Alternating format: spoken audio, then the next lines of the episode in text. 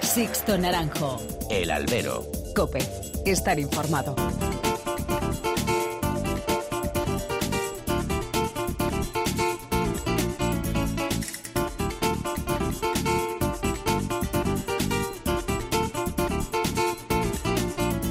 ¿Qué tal? Muy buenas y bienvenidos a esta nueva emisión del Albero, a la cita con los toros que tenéis todas las semanas aquí en cope.es. Han recibido un cordial saludo de quien nos habla de Sixto Naranjo en nombre de todo el equipo que realiza este programa.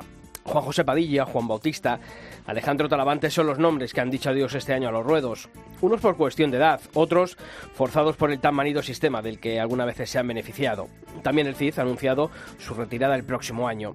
Son puestos que van a quedar libres el año que viene, en carteles de distinto signo, pero huecos abrirán porque los tres primeros toreros han sido toreros de ferias hasta su adiós. Sin embargo, si algo ha fallado este año, ha sido esa generación de toreros que el invierno pasado decíamos que estaban llamados a dar el paso al frente en este 2018.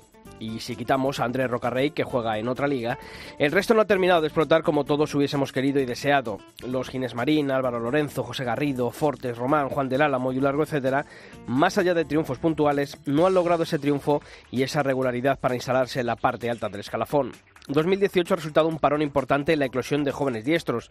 Quizás solo la irrupción en cuentagotas de Pablo Aguado en Sevilla y Madrid ha resultado relevante, porque Octavio Chacón y Emilio de Justo, pese a su juventud, son toreros de mayor trayectoria. El escalafón superior, las grandes ferias y los aficionados necesitan que esa generación anteriormente citada dé el paso al frente definitivamente.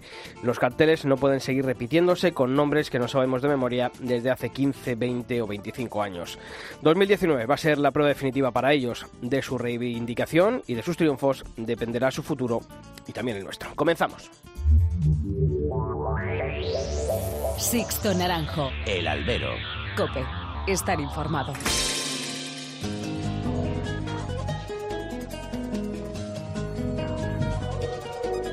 Y como todas las semanas ya está aquí a mi lado Julio Martínez Romero. Julio, ¿qué tal? Muy buenas. ¿Qué tal, Sisto? Buenas tardes. Bueno, pues como hacemos también eh, todos eh, los programas aquí en el Albero, comenzamos a conocer en forma de titulares los principales temas que ha dejado esta última semana el mundo de los toros.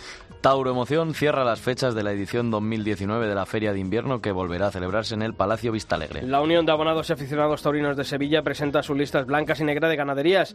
Suspende García Grande pese al indulto de Orgullito en la pasada Feria de Abril. La Feria de Novilladas francesa Bouillon-sur-Libron ganaderías portuguesas con tintes toristas. Domingo López Chávez y Rubén Pinar quedan libres tras romper con sus apoderados y Juan Leal cierra un acuerdo de apoderamiento con Julián Guerra.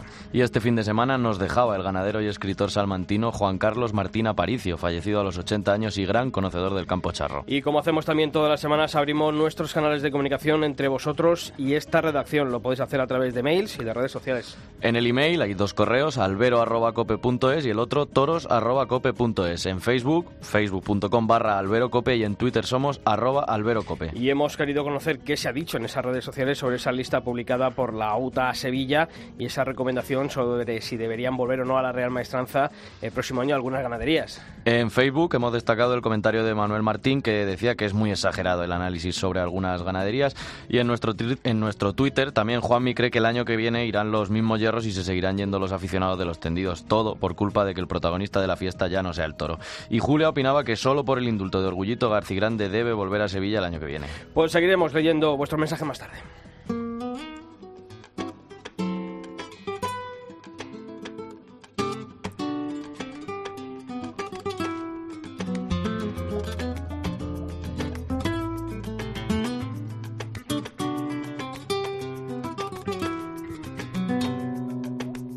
Calle que me vio nacer, huele libertad patio de mi Andalucía. Vola entre risa y canto, jugando a los niños, cantando y bailando. Ayer, como si fuera ayer, pasea en la gran torre de la atalaya.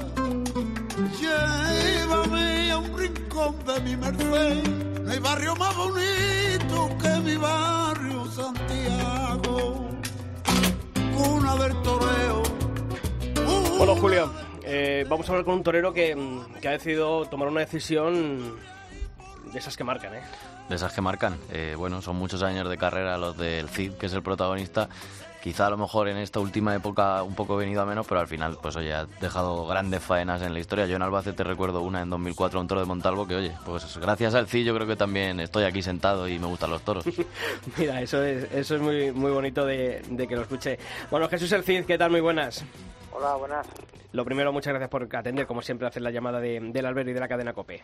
Nada, encantado. Manuel, eh, dices que 2019 va a ser la última temporada en activo mm, tuya. ¿Esto se viene rumiando o esto es una decisión en la que uno se levanta un día y, dice hasta aquí, hasta aquí vamos a llegar? No, hombre, viene pensándose ya de hace tiempo, ¿no? Pasa que, bueno, que parece que nunca llega el momento, pero el momento llega, ¿no? Y creo que el momento mío, pues, es la año que viene.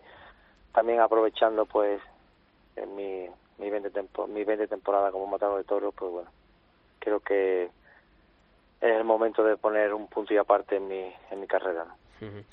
Manuel, uno echa la, la vista atrás y, y yo me pregunto, ¿qué queda del CID que, sobre todo los que, los que somos de Madrid, los que nos hemos criado siendo aficionados en, en la Plaza de Toros de las Ventas y, y te veíamos de novillero en esos primeros años de matador de toros, pues en, en esas corridas de, de verano, antes de llegar a, ser la figura que, eres? ¿Y, qué queda de, ese Manuel Jesús el Cid a, día de hoy? ¿Y en qué ha cambiado las dos vertientes?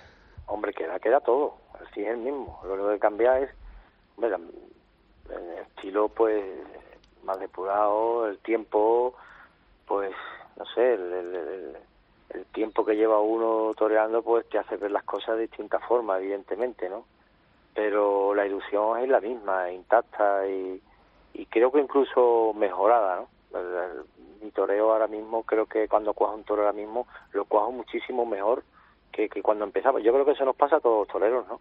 Lo que pasa es que cuando eres novedad, evidentemente, pues tiene esa frescura que a lo mejor cuando llevas ya muchísimo, muchos años o llevas mucho tiempo toreando, pues, pues no es la misma, ¿no? Pero sí es verdad de que mm, ahora mismo en profundidad y en técnica y en todo he ganado muchísimo. Pasa que te vuelvo a repetir, pues un torero que, que torea muchísimo y, y, y- y en Madrid sobre todo en los últimos 10 años he sido el torero que más que más pasillo he hecho en las ventas, ¿no? Oye, que, que eso es decir mucho, ¿no? He hecho sesenta y tantos paseillos en Madrid que, que no está al alcance de cualquiera, ¿no?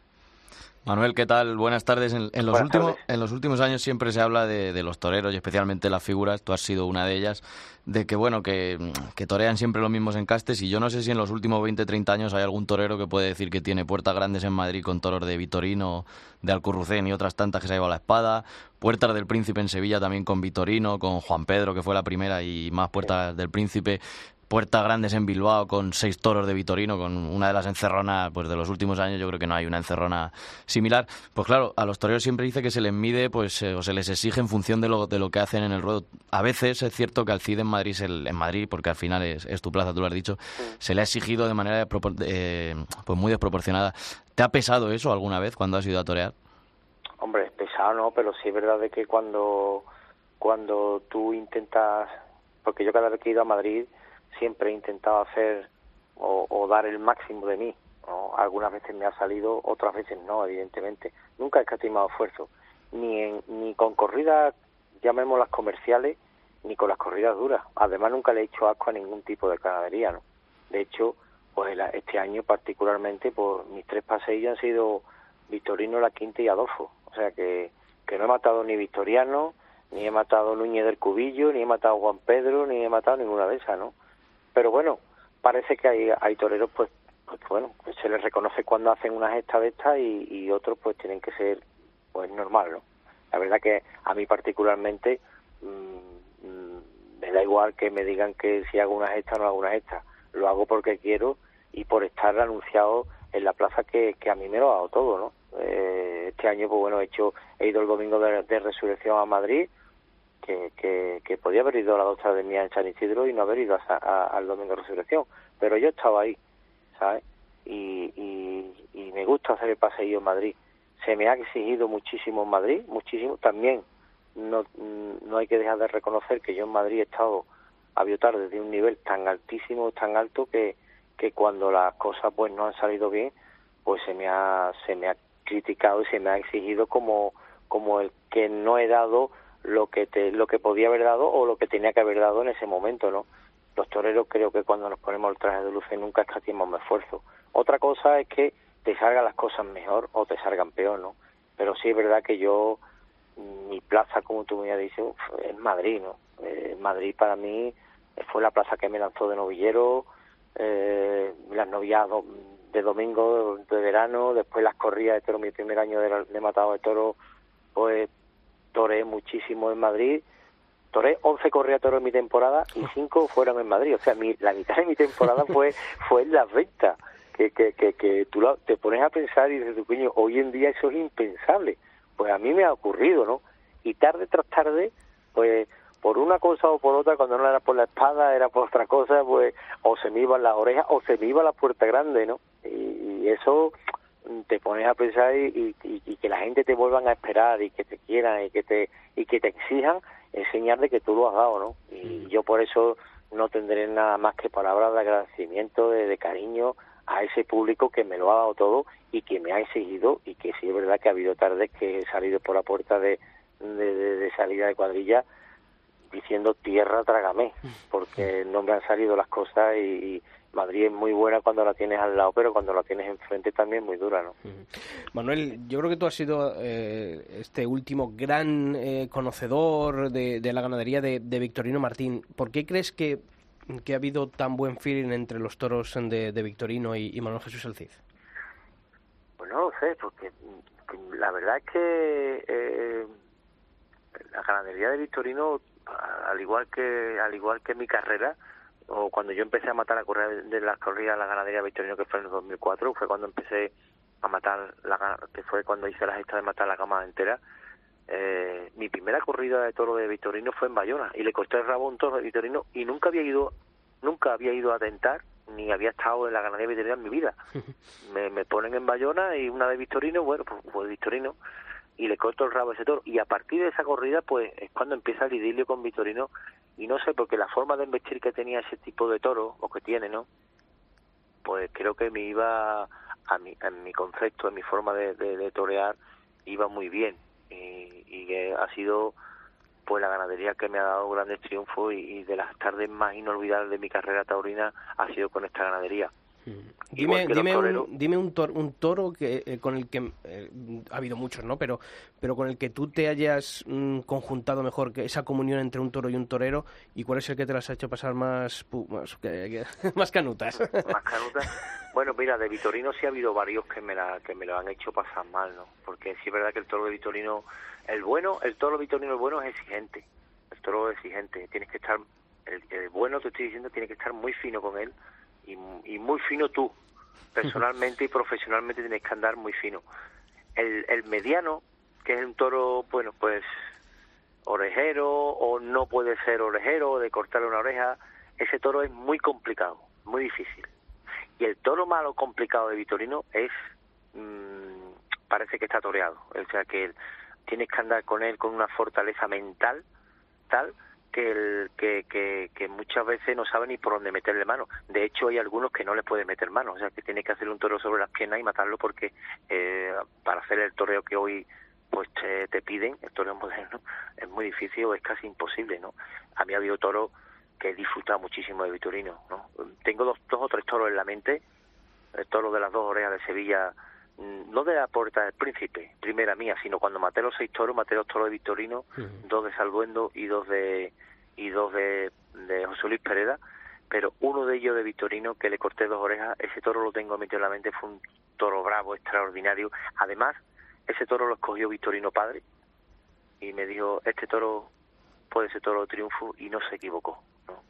Ha habido otro toro de Victorino, hombre, que disfruté por, sobre todo ese, toro del rabo de Bayona, pero ha habido uno también especial, que para mí fue un toro muy que me dio muchísimo, fue el toro de las dos orejas de Bilbao de la, de toro que no fue fácil, fue fue de los toros difíciles, pero al final lo llegué a meter en la muleta y, y en el momento en el cual, pues un toro que es complicado, pero estando tú fino, y estando bien mentalmente llegas a sacar el máximo partido. Ese toro fue, fue uno de esos toros que, que te pone ese punto de inflexión en tu carrera, de decir, a ver dónde está mi límite como, como torero, ¿no? Y, y ese toro pues demostró que en ese momento pues el límite del FI estaba muy alto, ¿no? Manuel, yo siempre digo que tú has sido mm, la última figura mm, del, del toreo, no sé si decirlo a la antigua, porque es verdad que mm, has tenido siempre unos apoderados independientes, ¿no? Sí. Eh, has eh, matado, lo has comentado, ¿no? Lo hemos comentado, cualquier tipo de ganadería, no has hecho ascos a, a ningún encaste. Incluso algo que últimamente eh, algunas figuras pues rehuyen de los medios. Eh, yo lo puedo decir, nunca, nunca que desde la cadena COPE, desde el albero, le eh, hemos llamado a Manuel Jesús El Cid, nos ha dado una larga cambiada, o sea, siempre has estado, has estado ahí. Esa relación con los aficionados, con, con los medios, es algo que, mm, no sé, yo es- por eso digo, ¿no? No es, no es el decir que siempre lo, pasado fue mejor, pero sí que es verdad que, que has tenido ese, ese concepto, ¿no? De, de, de figura, de, de- saber en el momento en el que estabas y, cómo tenías que estar en, esa, en ese momento de figura. Sí, yo- creo que la, la figura del toreo debe de ser figura y debe de matar todo tipo de ganadería y debe estar debe de estar a las duras y a las maduras. Eh, aquí es todo muy bonito cuando las cosas salen bien, cuando todo el mundo te da palmaditas en la, en la espalda y eres un figura y, y qué bueno eres y, y, y qué bien has estado, ¿no? Pero cuando las cosas no salen también hay que estar ahí, hay que dar la cara y hay que ser consciente de que eh, las críticas malas no tienen por qué ser críticas destructivas, pueden ser críticas constructivas, pero diciéndote la verdad. Lo que pasa es que muchas veces eh, el ser humano es tan, algunas veces tan, mm, o algunas veces tan narcisista que nos creemos el ombligo del mundo y nos creemos que somos los mejores y, y cuando escuchas algo mm, algo malo de ti no no algo malo sino algo que, que realmente no te ha salido pero tú no quieres verlo eh, te molesta o te duele o, o no, no- o no te gustaría escucharlo no eh, ahí es donde hay que estar también ¿no? Y ser sincero contigo mismo y decir, mira, pues hoy no he estado bien, o esta feria ha sido una mierda que no, no, no me ha salido como yo hubiese querido, y hay que aceptarlo, ¿no? Lo más bonito es meterte en el caparazón ese de, del caracol, en la concha, y, decir, bueno, que pase por arriba todo lo que quiera pasar, pero a mí no me va a dar, y cuando me, cuaje uno voy a sacar otra vez la cabeza para que me diga la gente qué guapo eres. No, no, no, no, no, no, al aficionado le gusta estar ahí a las duras y a las maduras. Por eso, a lo mejor, pues, he sido un torero un poquito, no sé si chapado a la antigua, o, o un torero raro, o un torero que, que bueno, que me ha gustado también mucho la cercanía de cara mm, de cara al aficionado de cara a, a que el, que el que te ve a lo lejos en el ruedo pues también te vea en la cercanía y, y veas que tú eres una persona normal y corriente no a lo mejor eso a la larga pues le ha podido quitar a lo mejor importancia un poco a mi carrera o a lo que he hecho en el ruedo. Yo creo que no No, yo, creo que, han- ¿eh? Yo creo que tampoco. Exactamente, pero ha, ha habido ha habido ha habido gente que me han que me han dicho no, no debe de, no debe de, eh, de ser así porque le estás quitando importancia a lo que tú haces, la gente tiene que verte como como alguien como alguien que como alguien lejano, como una estrella que está ahí en el firmamento que está sola y, y, y no disfruta de cuando las cosas salen bien y no acepta cuando las cosas no te salen bien. Yo creo que no. Yo creo que la persona tiene que ser una persona normal, ¿no? Y lo más bonito de la vida es ser normal. Y algunas veces parece complicado y difícil, pero es fácil. Lo que pasa que hay gente que no, que eso, no sé, viven en su estrellato, como digo yo, ¿no? Que, que no lo ven, no lo ven eso viable, pero yo he sido siempre así y lo seguiré siendo, ¿no? Con mis defectos y mis virtudes y bueno, y al que le guste bien y al que no, pues que coma caracoles, ¿no? Porque otra cosa no, no, no, no, yo no puedo, no soy así, por eso el traje de luces es tan transparente que cuando he estado bien se me ha notado mucho y cuando no lo he estado también se me ha notado mucho. Mm, Soy un tío transparente y, y muchas veces esa transparencia sí es verdad que en ciertos aspectos de mi carrera pues a lo mejor me ha hecho daño, ¿no? Pero bueno, he sido fiel a mí mismo y al final lo que me voy a llevar y, a- eh, y me voy a llevar también pues ese cariño de esa gente que siempre ha estado ahí y mis seguidores que han sido muchísimos muy exigentes conmigo porque han sabido el límite que he tenido yo y, y la dimensión que he tenido y cuando no lo he dado han sido los primeros que, que me han dado entre oreja y oreja. Pero esa exigencia es lo que realmente te obliga a mejorar y te obliga a, a, a subir ese escalón a lo mejor que, que tiempos atrás he estado ya encima y ha dado ese paso atrás y te vuelva a dar ese impulso para subir hacia arriba. ¿no? Fíjate, Manuel, yo creo que el, cariño del aficionado está claro que te lo lleva. Yo creo que se lo llevan todos los toreros, pero lo que no es fácil es llevarse el respeto, ¿no? Y eso está claro que te vas a llevar. Y quizá a lo mejor estos últimos años no, pues no te han echado tantas cuentas, pero yo creo que este año, el último, Madrid, Sevilla, pues se va a acordar de lo que ha hecho el CID. Pero fíjate que son dos puertas grandes solo pero si llegan a entrar las espadas podríamos hablar a lo mejor de 10 o 12, cómo hubiese cambiado tu carrera o cómo hubiese cambiado lo que diríamos hoy de un torero a lo mejor con 10, 12 puertas grandes de Madrid. Es que a lo mejor cambia mucho, ¿verdad? Y simplemente es por la espada, pero las faenas ahí están. Exactamente, eh, cambia todo. Mira, eh, yo, yo he sido triunfador de San Isidro dos años sin cortarle una oreja. Eso es muy complicado, solamente con las faenas, habiendo toreros que han salido por la puerta grande. ¿eh? Oye, algo ha tenido que ocurrir ahí y ahí te das cuenta de que el aficionado no es, no es tonto. El aficionado muchas veces, aunque salga un torero por la puerta grande, mira, en Madrid siempre se han dicho, ¿no? Pues ha habido toreros que han cortado orejas y, y, hemos pensado todo, coño, pues ha sido una oreja, bueno, sí, ha sido una oreja, pero vamos a ver si le sirve la oreja, ve para allá para acá. Y ha habido toreros que han cojado una tarde extraordinaria y no han cortado orejas y al final sirve. Los triunfos muchas veces no, no, se, no, no se cuantifican por, por el resultado de las orejas, se magnifican con lo que se hace, con lo que se hace durante toda esa tarde, ¿no? Porque la espada realmente, es, la, es verdad que la espada es primordial para eso, para cortar las orejas y para, para salir por esa codiciosa o codiciada puerta, ¿no? Que es la puerta grande de Madrid, ¿no? O de otra plaza, pero estaba hablando de Madrid. Pero sí es verdad que para que llegue ese punto de tú salir por la puerta grande, allí ha tenido que ocurrir algo importantísimo. Y lo, cuando tú lo haces, aunque lo, lo pinche, porque evidentemente uno no lo quiere pinchar, pero si tú lo pinchas, lo hecho, hecho está. Y el aficionado, antes de que tú estés por allí, para allí, para acá, y después le pegue un estoconazo y dice, bueno, pues, pero lo ha matado muy bien, pero, pero el toro no ha servido. A que se vaya diciendo, vaya 20 naturales o vaya 20 muletazos que le ha pegado este tío al toro. Eso es lo que realmente se queda al final en la retina y lo que se le queda al aficionado. Y yo te, pongo un ejemplo, Manuel. Ahora mismo hacemos una encuesta y, la gente de esa faena tuya esa tarde con los toros de, de Alcurrucén, eh, a ver cuánta gente se acuerda que ese día salió César Rincón a hombros, ¿eh? Y estamos hablando de, una gran figura del date Cuenta, fíjate, Sisto, date cuenta que yo ese ese año, ese año que fue, me parece que fue en el 2005, ese año, esa faena, de yo haber metido, de yo haber metido la espada, la espada hubiese sido una tarde histórica, porque Rincón y yo hubiésemos salido por la puerta grande. Pero me acuerdo perfectamente que yo iba saliendo por la puerta de cuadrilla y estaba la plaza llena, no había salido nadie esperando que yo saliera y después salió Rincón, el hombre, con la puerta grande, con dos orejas, con, porque que, salió por la puerta grande. Y ese año fui triunfador de San Isidro con Rincón en seco. O sea, yo sin cortar nada y él saliendo por la puerta grande, ¿no?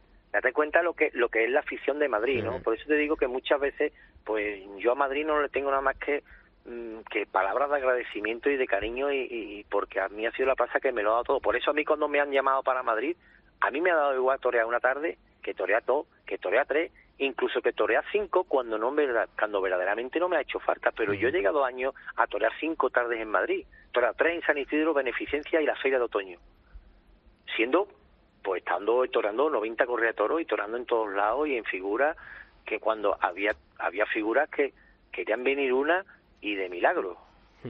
Por decir bueno pues voy a Madrid y voy a torear una y me quito del medio no no a mí a mí no a mí era una plaza que es verdad que es una plaza que no me que no me que no me cuesta trabajo hacer el, el paseillo porque confío en mí confío en mis posibilidades y sé que en el momento en el que un toro medio me invita para yo poder evidentemente eh, exteriorizar lo que siento, la gente de Madrid van a disfrutar igual que iba a disfrutar yo o que voy a disfrutar yo, ¿no? Y eso es lo que a mí me llena, ¿no? ¿Y qué esperas de este 2019 de la mano de Manuel Martínez Cerice? Porque va a ser una temporada muy bonita. Hombre, muy bonita, sí, la verdad que este año, mira, eh, eh, muchas veces me mm, cuando desde que dije que me, que me iba el año que viene, pues muchos aficionados, ¿no? Y amigos, ¿no? Que te preguntan, ¿no? Bueno, ¿y cómo estás ya el año que viene el último? ¿Estás triste? Pues, no estoy triste, estoy feliz estoy ilusionado, estoy con la ilusión de como cuando tú vas a tomar la alternativa o vas a debutar eh, ese, ese, eh, ese hormigueo en la barriga, estoy igual, estoy feliz, estoy feliz porque creo que a mí se me han cumplido todos los sueños que yo tenía cuando cuando cuando tomé la alternativa un 23 de abril de 2000 en Madrid. Es que se me han cumplido todos mis sueños. Eh, quise torear en Madrid, toreado, quise ser triunfado de Madrid, he sido, quise compartir carré con todas las figuras del momento, lo he, lo he hecho, he toreado todas las plazas, eh, en todas las corridas importantes, Beneficencia, Domingo de Resurrección, eh, Collesca, eh, el confirmado la México, o sea, cuando tú empiezas, esos son todos tus sueños que tú dices, ojalá llegue. Hay muchísimos compañeros míos, muchos toreros, que, que, que no se le han cumplido, ¿no? A mí sí se me ha cumplido. Yo soy, yo estoy feliz, plenamente feliz, satisfecho con lo que yo he hecho en el toreo. Por eso me voy contento y feliz, ¿sabes? No me voy triste porque digo, es que hay que ver que me voy a ir y no he toreado en tal sitio o no he conseguido esta, este reto que me propuse. No, no, no, yo lo he conseguido todo. Ahora mi ilusión es, pues, pues irme de los ruedos intentando, pues, hacer lo que más me gusta, que es cuajar todos los días, no te voy a decir porque todos los días va a ser muy difícil o casi imposible, pero algún día que otro autor como a mí me gusta y que la gente disfruten conmigo, ¿no? Eso es lo que a mí me llena de ilusión a mí para el año que viene y tener una temporada bonita y, y eso, ¿no? Que, termine bien la cosa y que todo el mundo se vaya contento. Pues Manuel Jesús El Cid, eh, desearte toda la suerte del mundo para esta última temporada, para este 2019, que deseamos sea de éxito como ha sido toda tu carrera. Y te plazo de aquí a un año, ¿te parece? Para echar un ratito hablando de toros, que, que es lo que más nos gusta y disfrutamos muchísimo con gente como tú. ¿Te parece?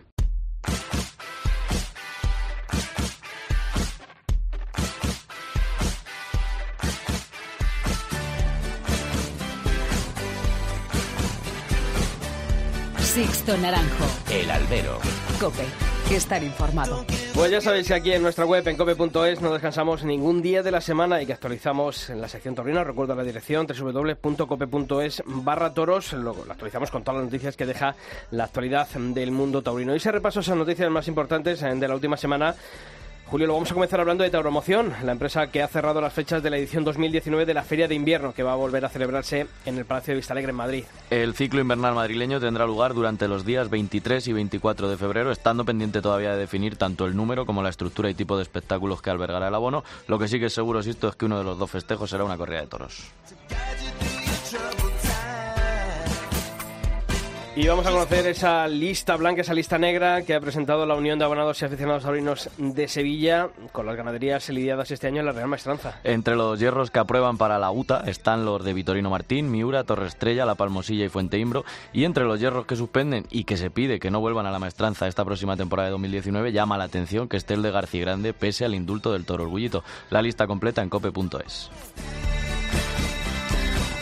Y en Francia, nuestro país vecino, comienzan a preparar la temporada de 2019. En Boujan-sur-Libron han reseñado hierros para su feria de novilladas. Ya se han conocido las ganaderías, que serán protagonistas de la quinta edición de la feria Toros y Campo. Se celebrará el fin de semana del 29 y 30 de junio, todavía queda, pero ya se saben, las dos novilladas picadas llevarán los hierros portugueses de Veiga Teixeira y Antonio Silva, mientras que las reses a lidiar en la novillada sin caballos pertenecerán a la divisa gala de Conchi Sierra. Y continúa el baile de apoderamientos tan clásico en estas fechas. Esta última semana hemos sabido que Domingo López Chávez lo ha dejado con Pedro Pérez Chicote después de ocho años, bueno, ocho temporadas juntos. También el albaceteño Rubén Pinar y Manuel Amador han roto su apoderamiento tras dos temporadas de trabajo en común y Juan Leal que se va con Julián Guerra. Y tenemos que abrir capítulo para vosotros, para las peñas, para las asociaciones taurinas, que con este final de temporada pues arrancáis ese otoño e invierno llenos de actividades para hacernoslas llegar. Ya sabéis que tenéis nuestros dos correos a vuestra disposición, albero.cope.es y toros.cope.es. Como por ejemplo, Sisto, la Asociación El Toro de Madrid, que el próximo jueves 8 de noviembre comienza su ciclo de tertulias invernales, un ciclo que tendrá como, como primer protagonista nada más y nada menos que al diestro riojano Diego Urdiales. La charla comenzará a las 8 horas en el restaurante Puerta Grande.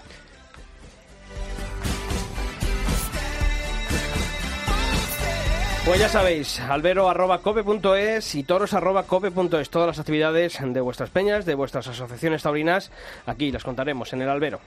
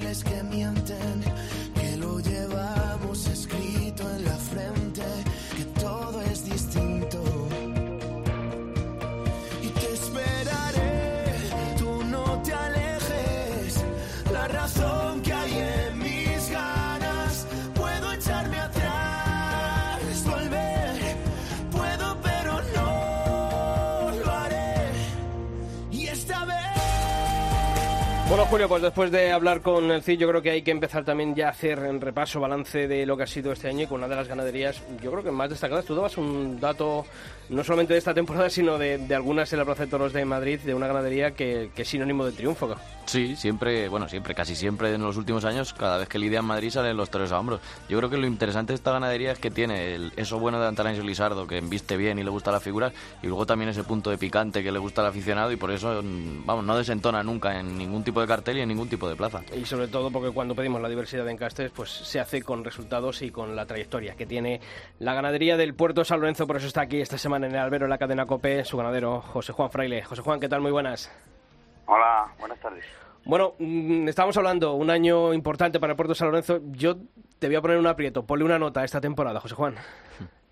Bueno, pues sí que estamos muy satisfechos. eh, ha habido mucha regularidad en todas las corridas que hemos que hemos lidiado y bueno, pues una nota me pondría una nota de un notable. Estamos muy contentos. José Juan, yo creo que hay un toro que ha marcado vuestra temporada por, por la importancia que tuvo, por el lugar donde, donde se lidió, que fue ese Cuba 2 en la Plaza de Toros de las Ventas, el día de San Isidro, creo recordar. Es un toro en el que, bueno, se reúnen muchas de las cualidades, supongo, que, que buscáis en un toro bravo, ¿verdad? Sí, así es. Eh, La verdad que fue un toro que aunó muchas virtudes. Fue un toro bravo, un toro con transmisión, pero a la vez eh, entregado, con, con clase, con profundidad. Bueno, pues en fin, muchas virtudes y tuvo la suerte de lidiarse pues, pues en una plaza como Madrid que todo pues se multiplica. Hablábamos antes, buenas tardes José Juan, eh, de, de la ganadería de- del Puerto de San Lorenzo, de la regularidad que tiene y especialmente en Madrid, que al final es donde basan sus temporadas la, la ganadería grandes, como es, como es este caso. Fíjate, 2014 Puerta Grande Daniel Luque, 2015 López Simón, 2017 Pereira, este año Emilio de Justo, y hay que destacar que tres de ellas son en, en otoño, ¿no? Una ganadería que lidia en San Isidro, pero que en otoño pues prácticamente ya la ganadería predilecta de, de la Feria de Otoño de Madrid. Bueno, eh, la verdad que a lo largo de, de- estos últimos años ha habido grandes triunfos de, de los toreros en la feria de otoño y bueno, pues yo qué sé, eh, es algo que, que ha coincidido en, en esos carteles de final de temporada. También yo creo que el toro siempre está más rematado, más cuajado, más preparado y, y bueno, pues, pues en vista yo creo que más en, en septiembre y octubre. Ujú. José Juan, ¿y ¿cómo se consigue, mm, mientras a otras ganaderías les cuesta tanto, el, el tener, bueno, pues una corrida para San Isidro, una corrida para la Feria de Otoño? Porque claro, y bueno, novilladas en verano, es que mm, en vuestras, vuestras temporadas Madrid es, es un punto significativo, pero ¿cómo se consigue eso, tener dos y años hasta tres corridas de toros para, para las ventas? Bueno, lo primero es hacer una eh, buena selección morfológica, ¿no? Buscamos un toro pues, pues serio, con trapío, un toro que, reúna pues, pues las condiciones de, trapío que, exige Madrid y bueno, luego pues cuidarlos mucho, tenerlos muy muy preparados, que todos los toros que tengan eh, pues pues el trapío de Madrid, pues pues intentar que valgan todos para Madrid, que no haya toros que pierdan peso, que luego no, no lleguen a la báscula, que bueno, pues, pues, pues los tenemos siempre apartados de tres en tres, de cuatro en cuatro, para evitar las peleas, pues son, son animales pues en el campo pues, pues agresivos entre ellos. Y bueno, pues pues procurando cuidarlos mucho y seleccionando, ya te digo, una, haciendo una selección morfológica exhaustiva. Y luego, José Juan, ¿cuál es el secreto a la hora de, de- seleccionar? Porque imagino que también influye la suerte, ¿no? Pero fíjate, corridas como la de hace unos años, eh, un mano a mano en la Feria de Otoño de Curro Díaz y José Garrido, también la encerrona de Bellán, que sale ese toro tan fiero, pero con el que no se aburre nadie. O sea, el toro de verdad que, que siendo duro es, es interesante, tiene ese picante. Y luego toros, como dices Sisto, como Cuba Segundo, otros tantos que se recuerdan de esta ganadería, que le gustan a las figuras, pero que también le al público. Y eso yo creo que pocos ganaderos, y ahora mismo que yo creo que casi ninguno puede, puede decirlo. Bueno, intentamos hacer pues una, una buena selección, ¿no? Eh, buscar animales eh, que transmitan, que, que bueno, que, que se muevan, que den espectáculo, eh, buscando siempre pues por las condiciones de, entrega y de humillación, pero bueno, eh, cuando ese toro no sale, por lo menos el- el- la embestida que, que tenga emotividad, ¿no? Para que pues lo que se haga eh, para los toreros tenga importancia y también que llegue al público. Mm. José Juan, ¿y- ¿y por qué uno cuando echa un vistazo a las estadísticas y ve la regularidad de la ganadería, ve los triunfos que se conquistan y que se consiguen con, con vuestros toros, ¿por qué las figuras del actual escalafón vemos que no aparecen por ahí. Quitando eh, pues Enrique Ponce, que es eh, uno de los fijos, o Miguel Ángel Pereira, que también es un torneo de la casa, pero a partir de ahí, pues eh, poquito más vemos. El Juli sí que es verdad que eligió un toro vuestro para la encerrona en la Feria del Pilar, pero, pero esa parte alta del escalafón, ¿por qué crees que, que muchas veces se cierran tanto en ciertas ganaderías y, no dan opción a, lidiar otro tipo de, animales?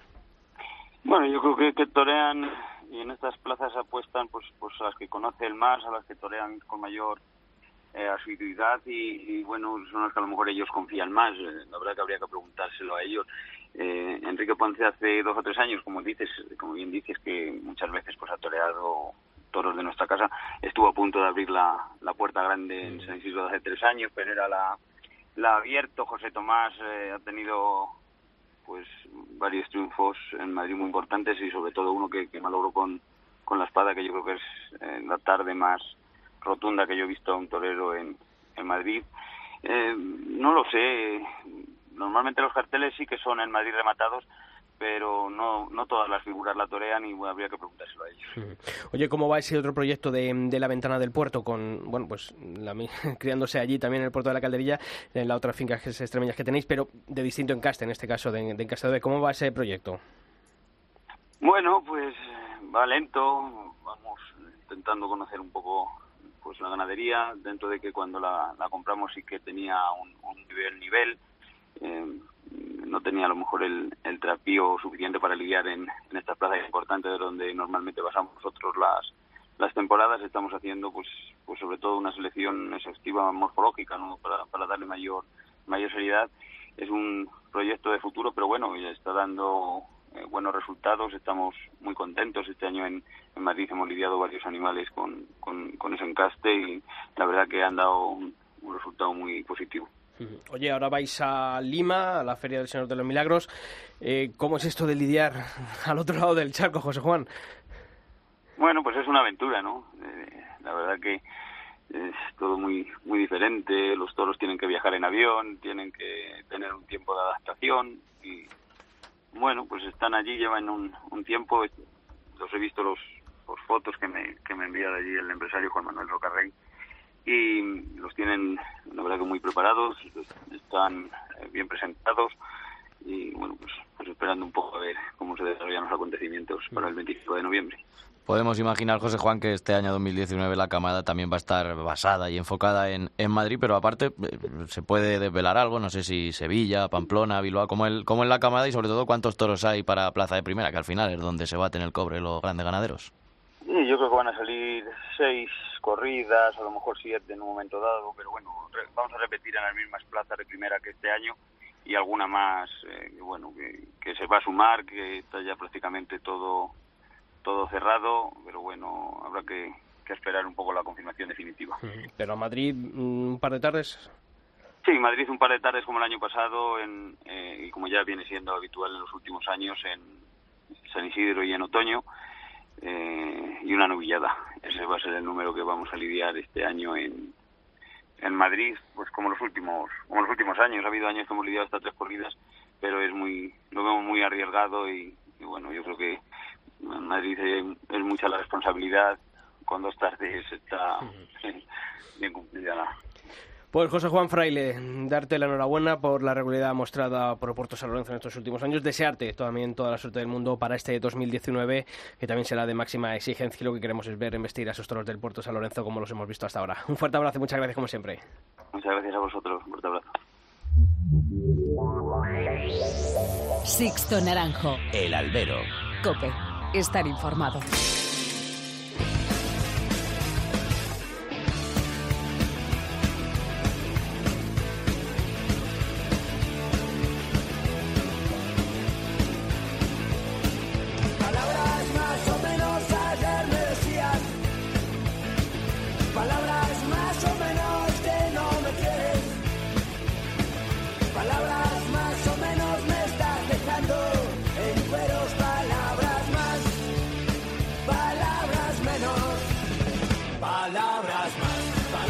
Pues hay que abrir tiempo de análisis, de tertulia, Julio. Bueno, pues oye, un programa interesante, ¿no? Con el CID y con el Puerto de San Lorenzo. Por supuesto, con el CID una gran figura que, que ya se va y con el Puerto de San Lorenzo, que oye, una de las ganaderías. Este año en San Isidro el toro fue, el toro de la temporada ha sido Chaparrito de Adolfo, pero yo sigo prefiriendo a ese Cuba segundo, incluso a Umbú, aquel de Juan Pedro. Pero yo creo que Cuba segundo ha sido el toro, para mí, de la temporada. Yo, creo que el de más clase. Bueno, es que no sé, es que Chaparrito también tuvo mucha clase, ¿eh?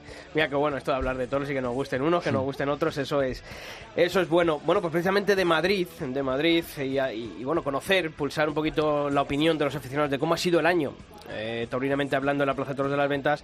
Para eso nos acompañan en el día de hoy Roberto García Yuste, presidente de la Asociación El Toro de Madrid. ¿Qué tal, Roberto? Muy buenas. Hola, buenas tardes, Sisto. Pues un placer estar aquí con vosotros otra vez. Muchas gracias, ya sabes que el placer también es nuestro. Y José Vega, que es nuestro tuitero de cabecera, aficionado madrileño, autor del blog El Libro del Arte, que está aquí también. José, ¿qué tal? Muy buenas. ¿Qué tal? Muy buenas a todos. ¿Qué tal? Bueno, nada, lo primero a los tres, ya sé que somos madridistas, pues nada, ¿eh? Seguir buscando entrenador, ¿no? Sí, sí, ¿Cómo te gusta darnos un puñacito ahí? Pero bueno. Claro, me tenéis que sangrar un poquito. La que- última vez que se fue un entrenador antes del arriba, tiempo. ¿eh? La última Ten en vez que se cuenta fue. que tenemos casta y nos vendremos arriba y, y os ponemos las cosas difíciles. Ya veo. La última vez que se fue un entrenador pronto, luego vinieron tres Champions seguidas. Así. Mira. La historia nunca se repite, creo. bueno, chicos, eh, hoy es, eh, bueno, os- os citaba para hablar un poquito y hacer balance de lo que ha sido la temporada taurina en la Plaza de Toros de las Ventas, ¿no? Una, una temporada taurina en Madrid con sus luces, con sus sombras, con su incierto futuro, porque a día de hoy todavía no hay proyecto, no hay licitación de obras por parte de la Comunidad de Madrid para, eh, bueno, pues después de esa primera fase que, que fue el de arreglar las andanadas, los, los tejados de la Plaza de Toros de las Ventas, pero bueno, la siguiente reforma todavía pues eh, no ha llegado y entonces está todo ahí un poquito paralizado. Es verdad que las elecciones del próximo, de la próxima primavera pues lo condicionan todo y más en la política y, lo tenemos que sufrir en el mundo del toro. Ojalá no nos tengamos que echar luego las manos a, la cabeza. Pero en lo taurino, Roberto, mm, dime un par de cosas que te hayan parecido positivas de la temporada de las ventas y un par de ellas que, que hayan sido lo más negativo. Bueno, pues a mí lo positivo que, que me ha gustado ha sido que a lo largo de la temporada, sobre todo fuera de la, del plato fuerte de la temporada que es la Feria de San Isidro, a lo largo de la temporada ha habido pues bastante variación de encastes y bastante variación de ganaderías, ¿no? Durante el verano hemos visto pues novilladas interesantes como la de los Maños, como la corrida de Montalvo, como la novillada de Dolores Aguirre y eso pues me ha parecido bastante interesante, ¿no? Yo creo que, que en la feria de San Isidro eh, apuestan por un más monencaste o más eh, lo de lo de Domé, pero fuera de temporada pues es verdad que hacen un poco caso, que yo creo que es lo único que hacen un poco caso la afición, que es eh, apostar un poco por la variación de ganadería. Y luego lo segundo que también me ha gustado, pues indudablemente me ha parecido bien lo del sorteo de la feria de otoño, que ojalá pues también también se repita y de, y de lo negativo pues eh, me ha gu- lo que no me ha gustado ya que has hablado un poco de lo de las obras que podríamos hablar algo más eh, lo que no me ha gustado ha sido tanto que el centro de asuntos taurinos como la plaza 1 pues han dejado la plaza un poco eh, que ha perdido pues esa seriedad que, que antes cuando íbamos a los toros los aficionados lo palpábamos no ahora la plaza de toros pues aparte de ver la corrida pues se ha convertido un poco en eh, como hemos eh, dicho algunas veces en sala de fiestas y yo creo que eso pierde de verdad el, el principal protagonismo y la seriedad que tiene que tener la plaza de toros.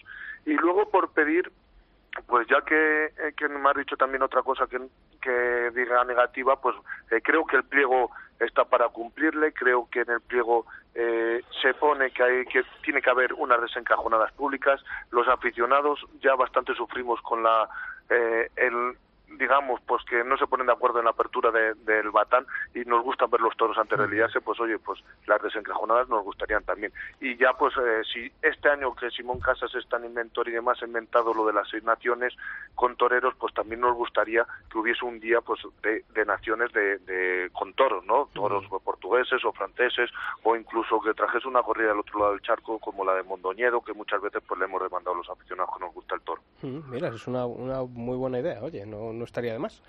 José, te toca.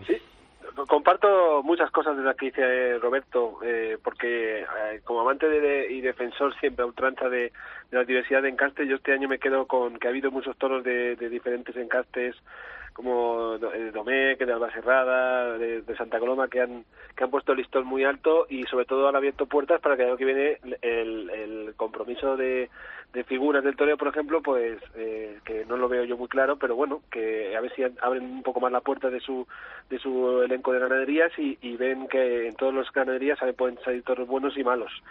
eh, eh, como nota positiva te digo que eso, yo eh, estoy muy contento, vamos, satisfecho por este año por el, el, el saldo ganadero y, y, bueno, pues eh, luego también hemos visto bastantes eh, faenas que, bueno, nos han llegado bastante. ha habido toreros que, que hemos recuperado un poco, como Octavio Chacón, como Pepe Moral, Saúl, Saúl Jiménez Fuertes en la primera corrida de, del año con Vitorino. Y bueno, pues, yo el balance le veo más positivo que negativo. Notas negativas, eh, coincido plenamente con Roberto eh, al, al, decir que, bueno, que yo creo que eh, la, tanto la presidencia como, como la afición se se ha contagiado un poco del triunfalismo y creo que Madrid debe tener un, un poquito más de, de, seriedad muchas veces a la hora de conceder trofeos y, y no eh, tirar de la oreja siempre. La Vuelta a Ruedo antes era un trofeo que contra una Vuelta, una vuelta a Ruedo de Madrid suponía un, un triunfo para, para la espada. Uh -huh. Y luego muy negativo siempre que... Eh, siempre veo, sigo diciendo que aunque este año apostaron un poco al principio de temporada por la empresa por la, la difusión y la publicidad de, de, de lo que siempre digo, ¿no? hace falta más más conocimiento de, de, pero no solo en la ciudad de Madrid, en los pueblos alrededor, en las, en las provincias alrededor, que, que, hay toros los domingos, sigue sin saberse nadie que hay que hay toros. Y fíjate, cuando hicieron bien, que fueron las primeras corridas, los primeros, las primeras tardes fueron llenos. Sí, sí pero suele pasar, suele pasar todos los años, ¿eh? se empieza muy fuerte y sí, nos sí. acabamos desinflando una vez termina termina San Isidro. Oye, yo creo que se os ha olvidado una cosa, no estáis conmigo, Julio, que uno de las grandes lacras y de los puntos negativos de este año en las ventas ha sido el banco presidencial, ¿eh? Sí, lo, lo, comentaba un poco ahí por encima, pero sí, sí, el, el plazo presidencial ha tenido ha tenido gallitazo, eh, gatillazo, perdón, que, que, que es para que para hacérselo, hacérselo mirar, sí. Sobre todo aquel toro sí. de, de la Rambla, no recuerdo bien el, sí, el, el nombre, que fue el presidente tuitero, ¿no? Nuestro eh, buen amigo Manuel. Sí, que no sé por qué... O sea, son detalles que al final te los puedes esperar pues en la plaza de un pueblo sí, ¿no? de... Y una vuelta al ruedo a un sí. toro de saltillo que tampoco tuvo... Bueno, pues, y, no y se coló un, un, toro con una cornada en la primera corrida. Sí, o, o, luego, por ejemplo, hubo un toro que para mí fue de vuelta al ruedo en los desafíos ganaderos de saltillo al, al que no se la dio. Luego, gallito. es que lo, gallito, eh, han sido, bueno, pues son cuestiones que, que han sido muy erráticas y lo peor de todo es que llevamos ya mucho tiempo, muchos años en la Plaza de las Ventas con demasiados bandazos presidenciales y eso habría que, que, hacérselo mirar por la autoridad competente que al final es quien designa a los eh, miembros eh, del Cuerpo Nacional de Policía a subir al palco. Oye, mmm, han sido este año 34 tardes de, de Feria de San Isidro, es verdad que el pliego obliga a eso, pero ¿veis que es un modelo agotado para Madrid el, el, hacer más de un mes, casi un mes y una semana de, de, toros continuado? ¿O creéis que bueno San Isidro, por la importancia que tiene, tiene que seguir manteniendo ese número de festejos? Yo creo que todo depende, ¿no? Depende del nivel de los 34 festejos. Este año ha habido tardes muy buenas, que en la que al día siguiente ibas a la plaza con ganas, y luego había al altar eh, fases de 3, 4 corridas, pues que salían muy malas, los, los toros salían malos, los toreros tampoco estaban a la altura, no vamos a decir nombres ni de toros ni de toreros. Y sí que decir, es cierto eh, que, Julio, que el, decir, el, eh. quinto día ya costaba más no, ir a los toros. No te, no te, vamos a tirar chirimoyas. No, por... pero que a veces dices, pues me quedo en, en, la, y en casa y la veo por la tele. Pero pasa eso, ¿no? Que dices, es que como me quede por la tele, yo el día de Urdiales, por ejemplo, estuve a punto de quedarme. Y si no vas y te pierdes, y yo creo que al final, y si fuesen dos meses seguidos, yo creo que tanto Roberto y la gente de su asociación, y José que le gusta, y tú también, yo creo que si son dos meses iríamos a los toros los dos meses. Si luego el sistema está obsoleto, debería, debería replantearse seguro. Yo creo que Simón tiene inventiva para, para hacer cosas, igual esto del sorteo, no creo que haga un sorteo en San Isidro, pero bueno. Dice no, que sí. Bueno, una cosa es tener inventiva, otra cosa es tener chequera. Roberto, eh, pues, modelo de San Isidro. Sí, mira, antes de, de, hablar del modelo de San Isidro, sí, un breve apunte, deciros, porque sabéis que la asociación El Toro de Madrid, que siempre es muy reivindicativa, estamos haciendo ahora mismo un, un balance sobre, eh, un balance, valoración sobre los presidentes y en breve lo vamos, lo vamos a publicar y yo en mano se lo entrego al jefe superior de policía, Me llevamos varios años así haciéndolo y entre ellos pues pedimos la dimisión de, de varios presidentes. No me quiero eh, adelantar, pero sí comparto, sisto tus palabras, pues que el, el Palco de Madrid no puede ser tan diferente y con esos equipos presidenciales. Sobre todo porque no, nos, nos libramos de Julio Martínez, que aquello fue, sí. la verdad es que una de las grandes lacras eh, por una persona que, que, tenía de afición a los toros como yo al Real Madrid, lo sabéis vosotros bien, o sea que para que veáis el, el nivel que, que, había y yo creo que, hemos seguido. Perdona, Roberto, continúa con. No familia mía, ¿eh? No, vale, vale. nada, nada. Bueno, este año nos vamos a librar de Justo Polo, que sabéis que es un, es un ah. presidente muy, muy orejero. Pero bueno, en cuanto dices la Feria de San Isidro, yo creo que lo hemos hablado en alguna ocasión. Yo creo que el modelo de 31 tardes, yo creo que es un modelo que agota mucho a la, al aficionado de Madrid, que busca, sino más un público, digamos, más ocasional, que tenga más disponibilidad de ir a los toros. Y ahora mismo, según está el panorama taurino, tanto en el aspecto ganadero como en el aspecto de, los de luces, pues creo que 31 tardes yo creo que es demasiada, ¿no? Yo creo que debería apostar más por la calidad en vez de por la cantidad, porque hemos visto que hay un, muchas veces pues son unos carteles flojos que se remiten luego a esas medias entradas que hemos visto cuando en la Feria de San Isidro que tanto, eh, digamos, es el acontecimiento que tanto presume y que tan pone en alza el festejo taurino, pues que veamos algunos días pues unas entradas pobres, yo creo que, que devalúa, devalúa un poco ese espectáculo. Entonces, yo soy de los que digo que hay que a lo mejor acortarlo un poco, fomentar más la temporada, pero acortar la feria mm. y apostar más por la calidad y por carteles más rematados, sacando a figuras de sus típicos cartelitos con compañeros o de típicas ganaderías que matan y eh, cambiarles un poco ahí el chip para que de verdad pues den la cara en Madrid, que es donde queremos todos. Y José, José, perdona que, que, conteste. Yo, yo eh, según está hoy en, el mundo taurino, tanto interna como externamente, yo sí soy partidario de las 31 tarde. Yo antes no era, pero ahora sí, porque eh, como bien, bien dice Roberto, si, si, la, si los carteles fueran rematados, hubiera variedad, hubiera de todo, de acuerdo, pero es que sabemos que por desgracia eso no va a ocurrir. Y si tú pones una, una feria de San Isidro de deben de 31 de 24 tardes, nos perdemos seis corridas y ya sabemos cómo van a ser. Van a ser las que demandamos muchos muchos muchos aficionados al toro, que es, es, con diversidad. Y entonces, eh, según está hoy el, mundo del toro, yo eh, creo que soy partidario, sigo siendo partidario de que, de que sea un San Isidro de 30 a 31 tardes, ¿por qué no? Eh, pero eh, si, si, si se acorta, que también lo veo bien, porque en el, al, final eh, pueden agotar como siempre bueno, como acabáis de decir algunos carteles que falta un poco de remate son toreros que no van a llevar gente a la plaza eh, pero pero si se pero si se acorta que eh, haya tanto diversidad de, ganaderías como eh, esos nombres de, de, primeras figuras alternando con chavales que en este año no han estado bien. Y oye, se puede hacer una cosa eh, una, una feria bastante bien con veintitantas corridas pero por desgracia, según está el mundo, ¿no? Y luego, aparte, externamente, contra más corridas haya, mejor. Eh, yo lo tengo claro. Eh, si por eso hay que fomentar la temporada. sí, por eso. Eh, pero claro, si, si no se fomenta la temporada, yo creo que... Ahí, ahí, es, ahí, es, cuestión del, del pliego. ¿eh? Yo creo que ahí, sobre todo, yo creo que en el próximo pliego, y bueno, todo va a depender de esas elecciones que decíamos, ¿no? Del mes de mayo y a, ver qué sale de ahí de esas elecciones y, y quién gobierna en, el, en la Puerta del Sol dependerá mucho el futuro miedo, de, miedo, me da a mí. Estamos dejándolo un poco de lado, pero las elecciones... que en, eso, no lo podemos prever porque lo que puede pasar, obviamente, puede pasar o no puede pasar. Eso ya depende de la una vaya frase que me ha salido, ¿eh? O puede pasar, parezco Roberto Gómez. Oye, una cosita. Eh, se habló mucho de las novilladas nocturnas. Había muchas voces que decían que la Plaza de Toros de las Ventas no podía cerrar sus puertas los, los domingos. ¿Cómo habéis visto, eh, valorado esta, bueno, pues esa, mm, tú, Julio, que has estado durante todas las noches de, verano yendo a las ventas? ¿Algo positivo? ¿Debería volver a celebrarse los festejos los domingos? ¿Cómo, cómo lo ves? Yo iba, yo iba por ahí ahora porque me parece muy interesante lo que dice Roberto de a lo mejor menos festejos en San Isidro y cuidar más la temporada y cuidar más el verano porque los que tenemos la suerte o a veces la desgracia de ir a esas nocturnas se ven eh, novilladas, muchas veces muy interesantes, pero se ven novilleros de, de 30 años que es lo que no es lo que no puede ser y, que muchos es que no vienen preparados.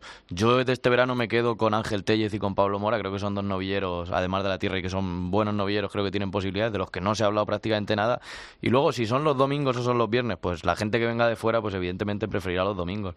Yo creo que la fórmula de, los viernes por la noche, con esto que se ha inventado Simón de, de la cena, que bueno, no es lo más ortodoxo, pero yo creo que ha tenido su, su éxito, pero que al final el espectáculo tiene que estar en el ruedo con toros, que en este caso en verano ha habido toros muy decentes y novillos muy interesantes y también el, el, torero, ¿no? Que es lo que ha, de lo que ha... Y sobre todo porque estos últimos años cuando ha habido corridas de toros se han sacado toreros, ¿eh? El año pasado fue en Román, este año Juan Ortega el Día de la Paloma cuando ha habido corrida de toros, luego estamos hablando... Eh, Roberto, dime. No, con lo comparto totalmente con vosotros. Eh, recordar que el año pasado las novedades nocturnas se hicieron los sábados y creo que fue un fracaso. En cambio, este año yo creo que al hacerlo los viernes, pues ha sido mucho mucho éxito. Yo no quiero pensar que el éxito haya sido porque se eh, fomentó también mucho pues eh, eh, el, estilo gastronómico, ¿no? Y demás, que muchas veces pues ha sido muy desagradable estar allí en el tendido.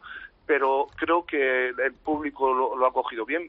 Por supuesto, deben de mantenerse. Eh, yo también probaría lo mejor, incluso los jueves también probaría y lo que sí tenemos Yo fíjate, que hacer, yo, yo creo que el viernes es el mejor día por el todo, viernes, ¿no? Porque pues mire si el viernes han, han triunfado pues que, que continúen pero lo que sí hay que hacer es recuperar las corridas de los Yo domingos abogo, ¿no? eh, yo, ahí va yo, yo abogo por el viernes, pero que el domingo tengan una corrida de toros. Eso es lo que ha dicho José Vega, pues eh, yo le doy la razón, ¿no? Que es verdad, eh, yo he dicho que, que para una feria de San Isidro, pues eh, según está el, man- el plantel de las figuras y demás, pues no, no interesa mucho, pero hay muchos toreros que, y tú, Sisto, también lo has dicho, que si les damos una oportunidad, pues ahí en, en los meses de verano y demás, pues oye, pueden tener suerte y que les ayude en algo, porque como bien has dicho, el del 15 de agosto, Ortega, que fue, fue de los que mejor ha toreado este año en Madrid, desgraciadamente pues ha tenido poca repercusión. Pues chicos, que ha sido un placer, que bueno, vamos a tener mucho otoño, mucho invierno. Roberto, eh, véndete un poquito, ¿no? Los jueves en el restaurante Puerta Grande, a partir del jueves 8, las eh, tertulias torinas de la Asociación El Toro, ¿verdad? Sí, pues empezamos a celebrarlas y empezamos pues con uno de los triunfadores, o el que mejor sabor de boca nos dejó al final de la temporada, con Diego Urdiales, empezamos el día 8, luego el día 15 continuamos con, con la hija de la ganadera doña Dolores Aguirre, que es el día 15, que creo que ha hecho una novia bastante interesante. El, el día 22 también contamos con un, con un ganadero más modesto, que es la ganadería de Guadajira, que lleva varios años lidiando regularmente en Madrid. Y terminamos pues con eh, un presidente que no que no le conocíamos, que le conocíamos de delegado, pero este año ha sido su primera temporada, un poco polémica, como es José Magán. Y insisto, perdona que te pueda yo a tu Sí, un rápido, puntazo ya venga. para terminar, que quiero que a ver si pu- eh, sabes que soy muy fiel a tu a escucharte los programas y demás y aunque ah, te escucho hasta los rejones y todo como el otro día pero bueno que me gustaría que hablases un poco de lo de las obras a ver Sí, si sí, sí, Manuel no- Ángel no o te alguno, preocupes, claro que porque hay sí. un ocultismo tremendo que, y no tienen ningún tipo de relación con los aficionados que estamos muy muy defraudados Pues tanto no- con Plaza Uno como con No te preocupes que tomamos nota y aquí lo abordaremos en el albero. Roberto Muy García. Yuste, un fuerte abrazo y gracias como siempre. un abrazo y gracias a vosotros Un Venga, abrazo. también a ti, un fuerte abrazo, José. Un fuerte abrazo y que cuidado que, que sacamos casta, como dice Roberto. Ya, ya, nos he visto a los tres remontaros un poquito. Venga, un Hasta abrazo. luego.